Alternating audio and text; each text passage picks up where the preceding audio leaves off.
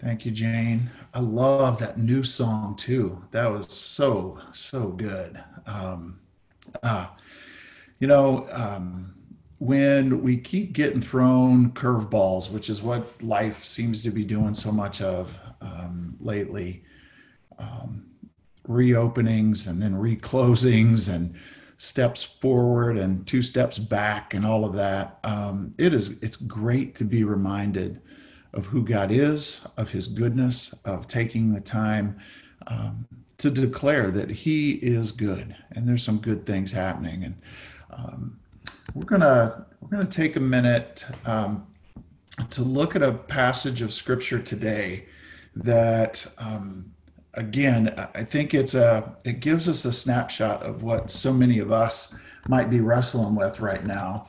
Um, there is an obvious sense of of feeling displaced that many of us feel. Uh, we feel it on Sundays since we've been sheltering in place.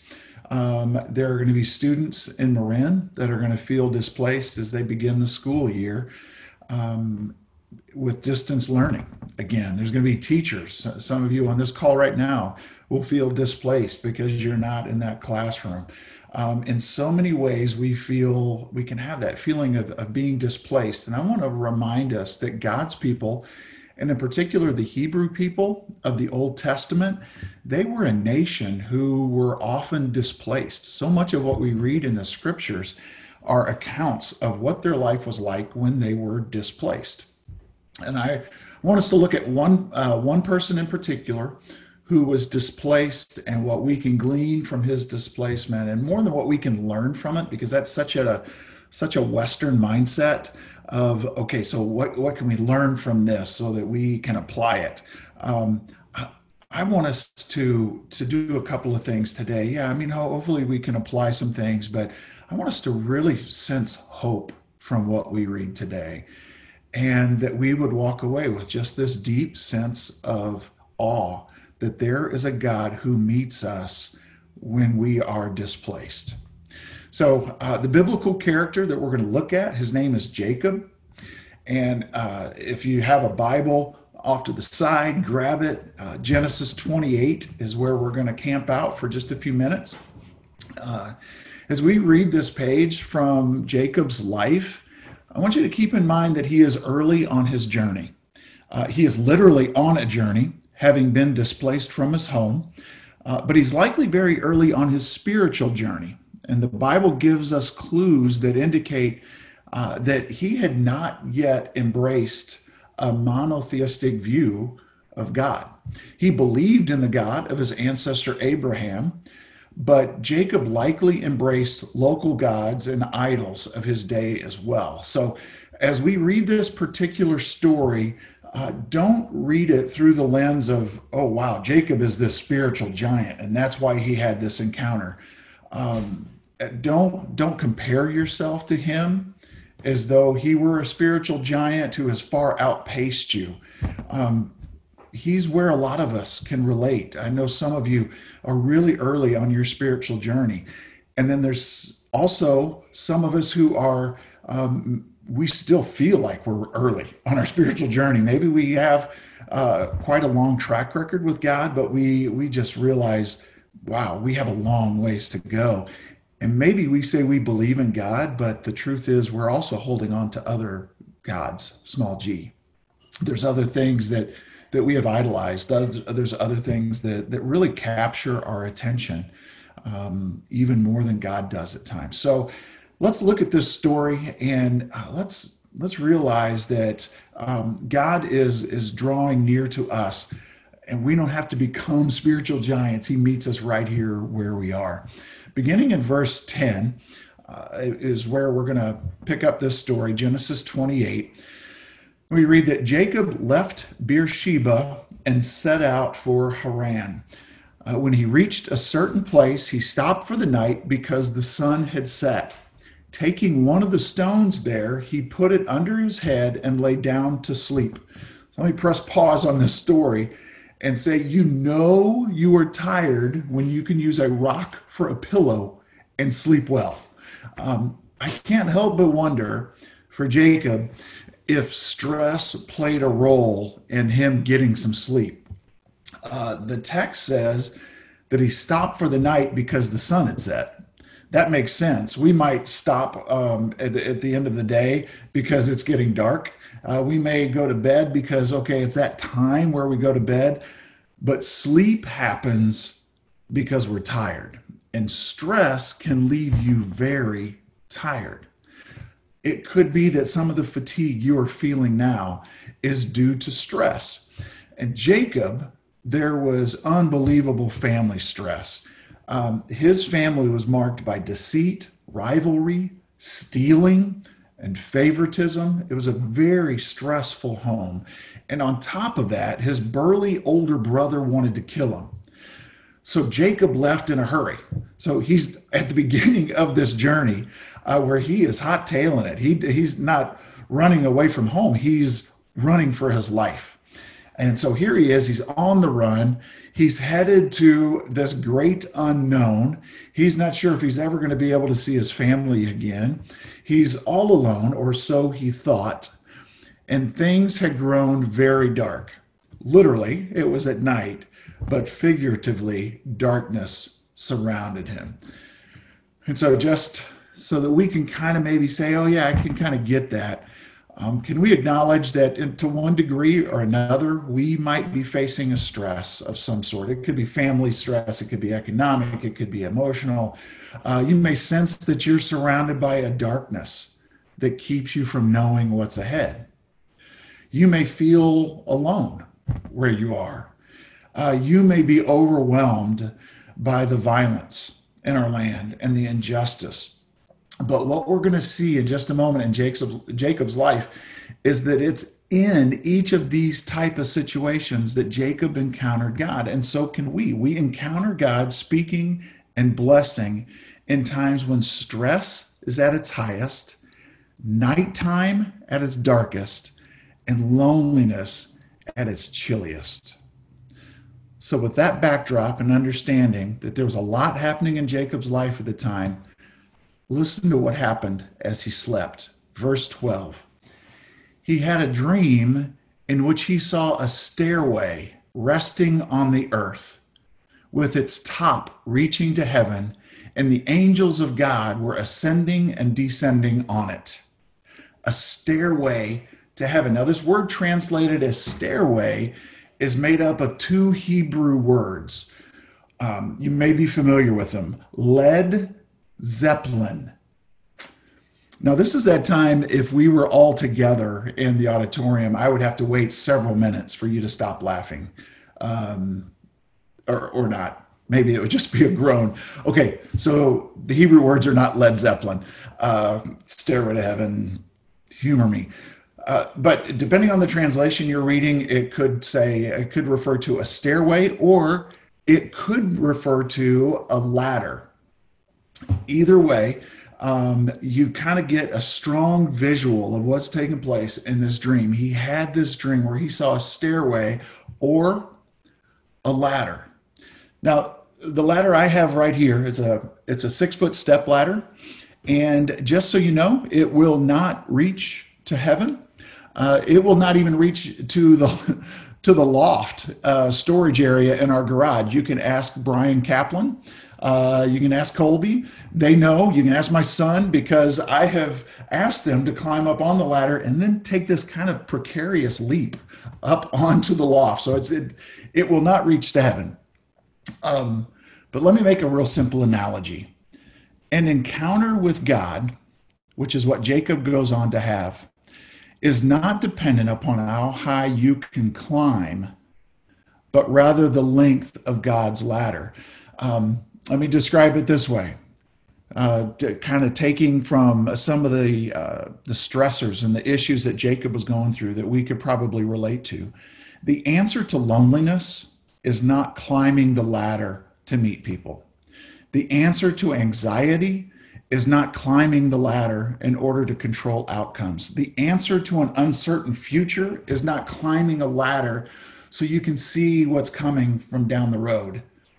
The answer is encountering the God of the ladder that reaches all the way down to earth. Now, in John 1, Jesus makes this uh, parallel, and you got to wonder if he is um, reaching back to this Old Testament story that we're looking at in Genesis 28. But he's talking to his disciples who are uh, very young and early on, and they're amazed at some of what Jesus has said. And he says, Oh, that's nothing compared to what you're going to see. And in John 1, verses 50 and 51, he says, You will see angels ascending and descending, not on a ladder, but he says, on the Son of Man. In other words, he's referring to himself in other words, Jesus himself is the ladder. Encountering the God of the ladder who reaches all the way to where you are and to where I am. The God of the ladder who reaches all the way to where we are in the loneliness, in the anxiety, in the uncertainty. Because this is where we have surprise encounters with God. Here, right here. Jesus comes to meet us in the darkest moments of our life. Jesus comes to meet us when we are exhausted by the stress and the uncertainty of life. The only place we can encounter God is right where we are. And the only time we can encounter God is now in the present moment. So I want you to just let that powerful truth sink in that there's a, there's a, um, a mindset that we might have of we want to earn this encounter with God. We want to earn God's attention. But He is the God who has a ladder that is not one that we are required to climb, but that He came down to us. And so, verse 13, let's continue with this story. There above it, talking about the stairway or the ladder, or again, depending on the translation, because the the preposition that's used in the Hebrew could mean a variety of things. There above it or beside it stood the Lord. And he said, I am the Lord, the God of your father Abraham and the God of Isaac. I will give you and your descendants the land on which you are lying. Your descendants will be like the dust of the earth, and you will spread out to the west and to the east, to the north and to the south. All peoples on earth will be blessed through you and your offspring. He is repeating to Jacob the promise that he is still holding true that he gave to his ancestor Abraham. And then the Lord continues in verse 15. He says, I am with you and will watch over you wherever you go, and I will bring you back to this land. I will not leave you until I have done what I have promised you. Um, on uh, on our Bay Marin Instagram account, um, I'm guessing it was Max that that put this in here for us. Uh, but there is a verse that stood out, I think, to Brian. You guys can correct me if I'm wrong on this, but it was Genesis 28 15. I will bring you back to this land. And I've wondered, Brian, uh, for you, what this is like for you to have a return to Texas, where, where you are from. Um, but most importantly, it's not just going back to a, a certain land.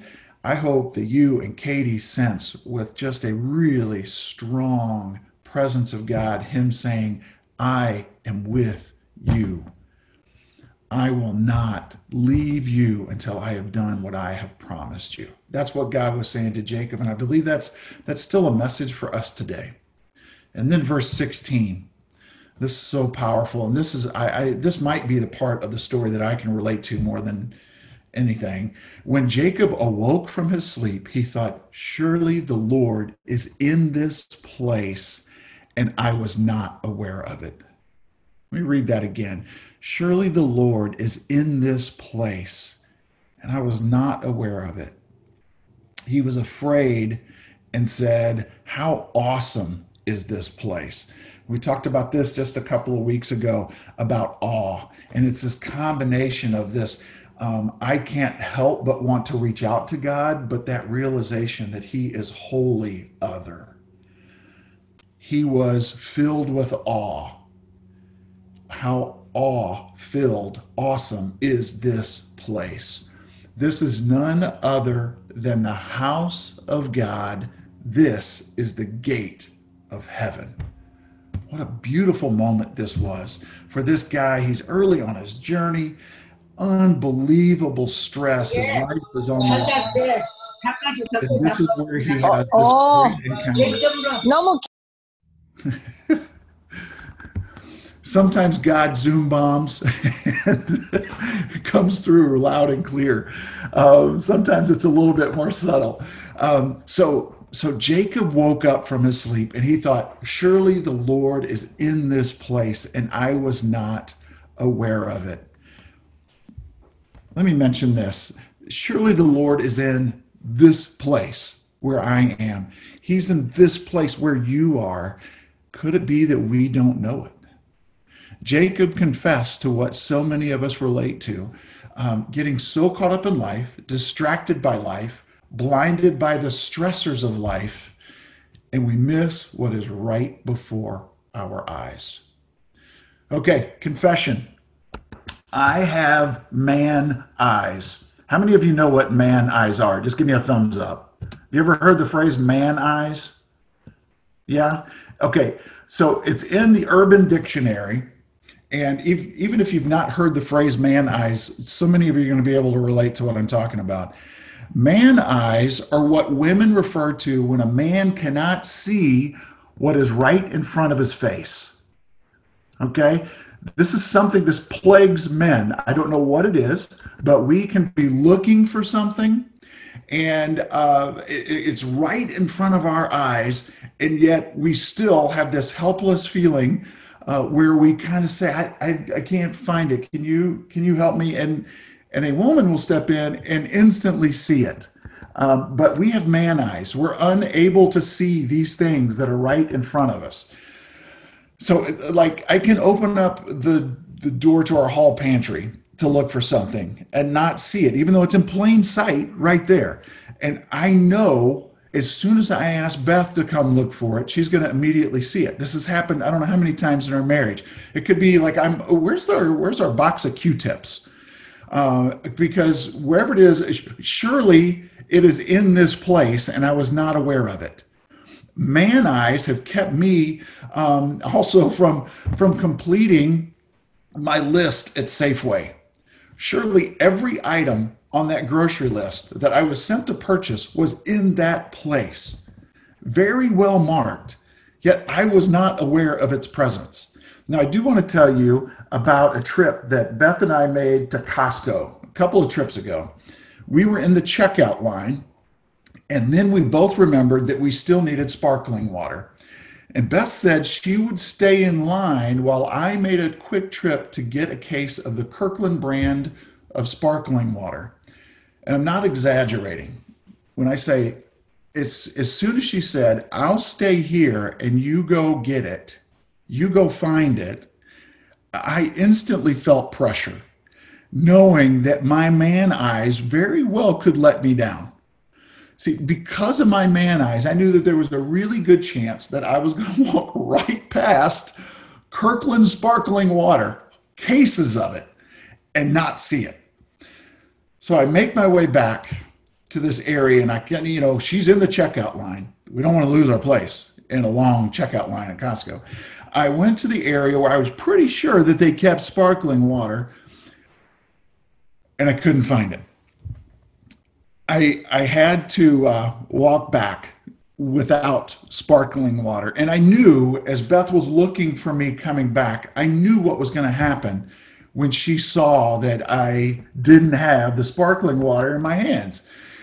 Because of my man eyes, I couldn't see it. And as I'm walking back, I see Beth's woman eyes. Now, woman eyes isn't is not in the Urban Dictionary. I'm just kind of contrasting it with man eyes. Woman eyes it, it's not an eye roll of disrespect. Woman eyes, that's what I'd call that look in Beth's eyes, that look of pity that says, Oh, it must be really tough being you. You know, it's just that, that she really feels sorry for me in those moments when my man eyes have totally. So, so um, after searching for several minutes, and and figuring uh, that by now Beth has already gone through the checkout line. I gave, I, I walk back to the front. That she gives me the woman eyes of oh, and uh, And so instead of just kind of cowering, guys, have you ever done this? Instead of cowering and kind of with a sheepish grin, a sheepish look, saying I couldn't find it, with a confident tone, I stood up straight and tall and I go, They're out of sparkling water. And so Beth went to look for it with her woman eyes. And I'm telling you guys, I cannot tell you how relieved I was to see her come back empty handed. Even Beth couldn't find it. And it was, it was a, I'm not going to lie, it was not just a small victory for me. I want you to know, guys, that was a victory for all of mankind. That was for every man out there, okay? That was a that was a win for each of us. So celebrate that with me. Surely the Lord is in this place. Okay, now back to our story. Surely the Lord is in this place, and I was not aware of it. That's what Jacob said. Did Jacob have man eyes? The better question is Do you and I have man eyes when it comes to recognizing God in our midst? Would we recognize an encounter with God, especially an unexpected encounter with God? Here's another story. After nine months of living at our previous house in Hamilton, some of you are there just to hang out with us. Others of you have been there recently uh, and helping us move. One day, Jack got out of the car and pointed to a sapling, this little tree that's planted between our driveway and the neighbor's driveway. If you've been to that neighborhood, you know there's only like eight feet of space between driveways. And Jack looked at me and he said, Did they just plant that tree? And I didn't answer right away because I thought maybe he was joking because that tree was there when we moved in. So for nine months, Jack had gotten out of my car on that side of the driveway, right next to that tree. For nine months, he never noticed the tree. And it's man eyes. He's genetically predisposed. It's my fault that he's genetically predisposed to man eyes. But here's the application that's piercing to me. How many times have I missed God standing between our two driveways? In particular, how few times was I consciously aware that as I stood in my driveway and I talked to Andy and Kelly standing in their driveway, that God was in our midst? Surely the Lord is in this place.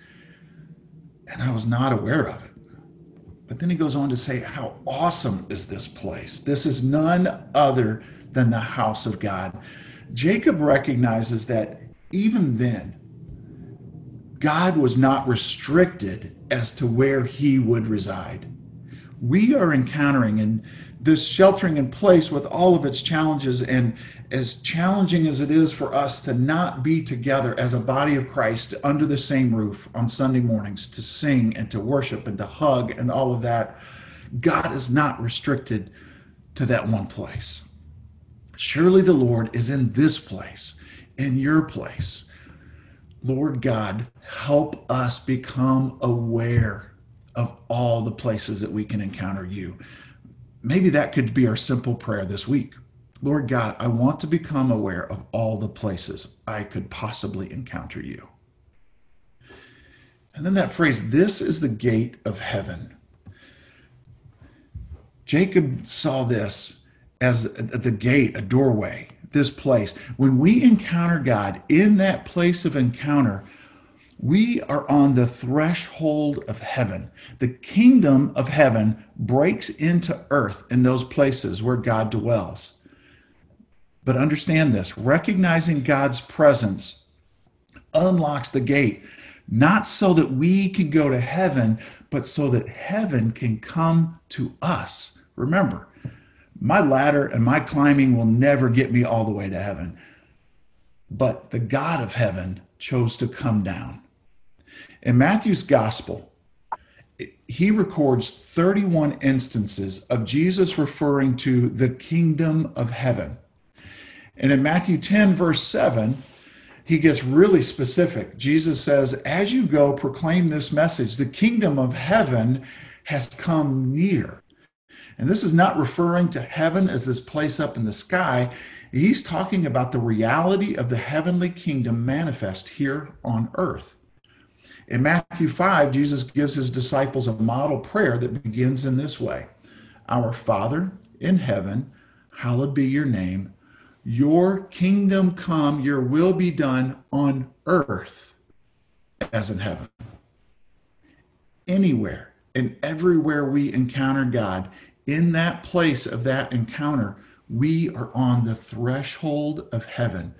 We are at the base of the ladder where God comes to make his will actively known here on earth. The religion I grew up in was focused on how to get people to heaven. But the more I read the Bible, the more I understand that God has big plans of bringing heaven down to us.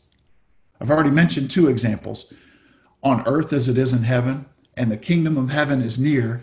But the ultimate example is the incarnation Jesus coming to earth. As, as John writes in his gospel very poetically, the word made flesh and dwelt among us. Jesus came to earth to model for us how to recognize and join God's heavenly activities here on earth, not just a general on earth, but in specific places, between driveways, even. When alone or anxious, or when facing an uncertain or daunting future, God is there. And may we have Jesus' eyes that always see the Father at work in our midst. Over the next handful of Sundays, I want to help us see where God is in Marin or wherever it is that you find yourself. The places that have nothing to do with a church building or even a scheduled worship service, God is in those. And may our prayer be, Lord God, I want to become aware of all the places I can encounter you. Let's wrap up this story in Genesis 28, verse 18.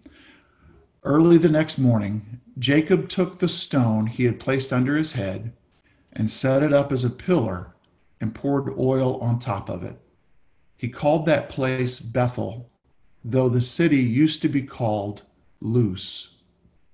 He called that place Bethel, though the city used to be called Luz. L U Z is how it's spelled. Bethel, what Jacob named that place, Bethel means house of God. Jacob renamed that place the house of God, the dwelling place of God. Now, Luz, L U Z, means almond tree. In other words, that area was known for an almond tree or for a grove of almond trees.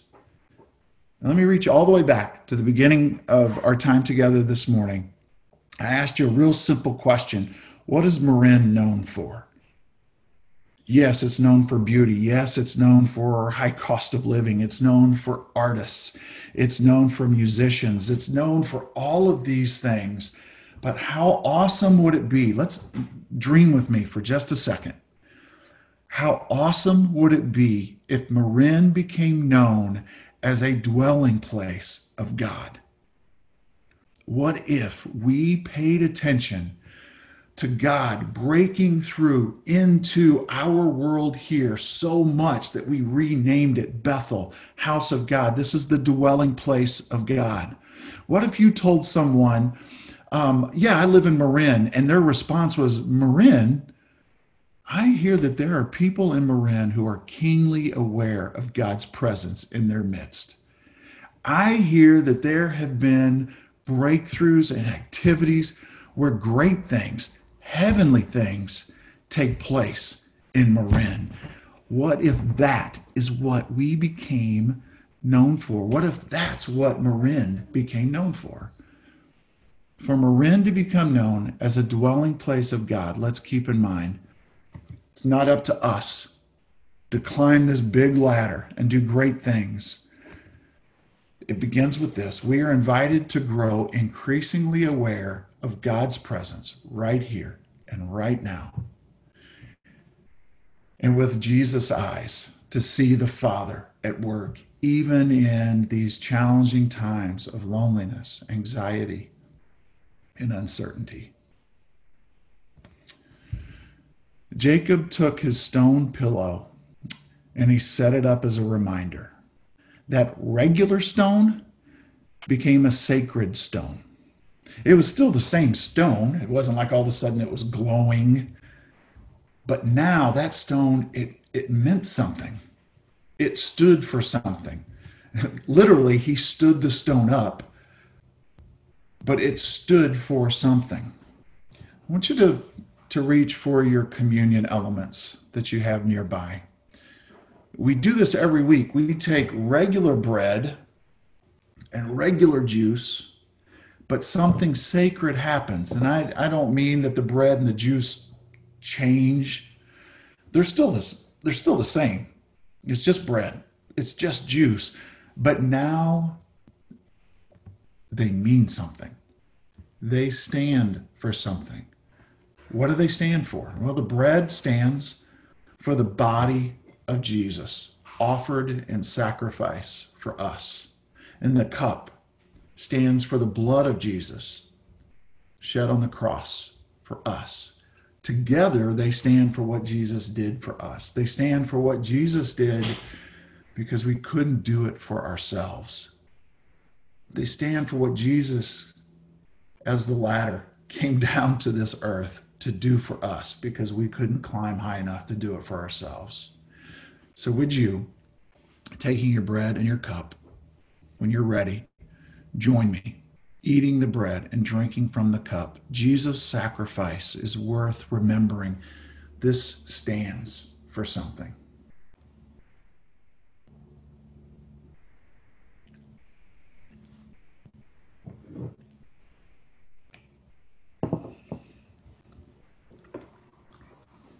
before Jane leads us in this uh, next song, in our kind of our closing song, I want to reemphasize something. God is always coming to us.